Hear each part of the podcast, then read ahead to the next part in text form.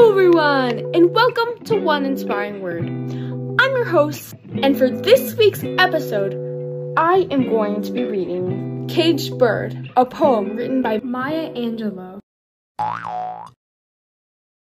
Before we get into that, it's time for this week's One Inspiring Word. On this podcast, each week I share one inspiring word. Basically, something that I thought was either inspiring or motivating. And this week's one inspiring word is gonna be dogs. I think dogs are very inspiring because, number one, I'm babysitting these two dogs this week. Their names are Puppy and Evie, and they're so cute. I just feel like there's something about dogs that just attracts you to them. It's like like, maybe it's because they're so pure. Like humans, for example, like we say bad things, we mess up, we gossip, but dogs, like they don't do that. They really just support you.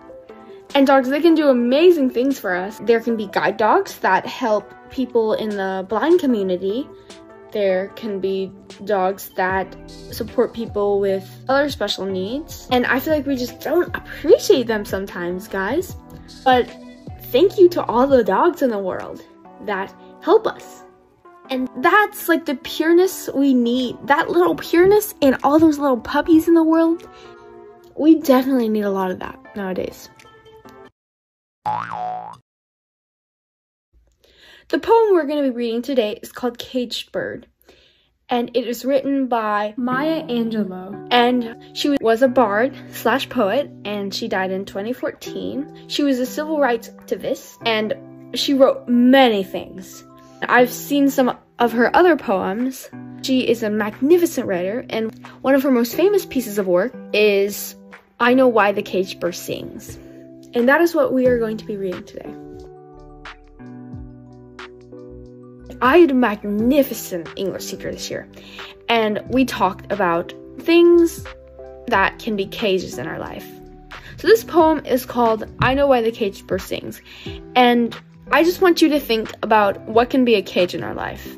For example, poverty. It can trap us. It, it's very hard to get out of poverty sometimes. So just think about that. And shout out to my English teacher this year. I Know Why the Caged Bird Sings by Maya Angelou. A free bird leaps on the back of the wind and floats downstream till the current ends, and dips his wing in the orange sun rays and dares to claim the sky. But a bird that stalks down his narrow cage can seldom see through his bars of rage. His wings are clipped and his feet are tied, so he opens his throat to sing. The caged bird sings with a fearful trill of things unknown, but longed for still. And his tune is heard on the distant hill, for the caged bird sings of freedom. Bird thinks of another breeze, and the trade winds soft through the sighing trees, and the fat worms waiting on a dawn bright lawn, and he names the sky his own but a caged bird stands on the grave of dreams. His shadow shouts on a nightmare scream.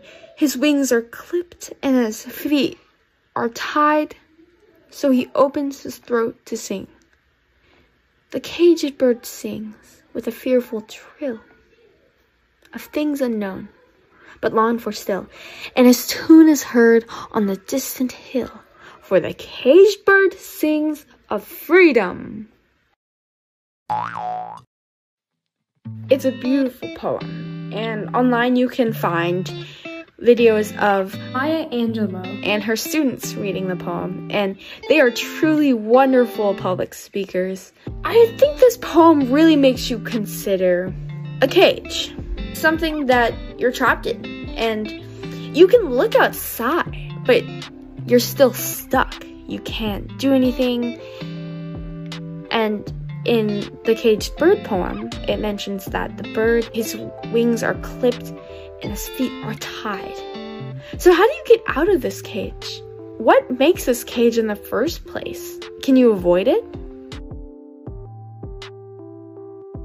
I'd like to end this with a quote about freedom because sometimes we take it for granted. Today is Memorial Day, and it's such an important day to remember all the people that had fought because, like many things, freedom is not free, and we cannot take it for granted.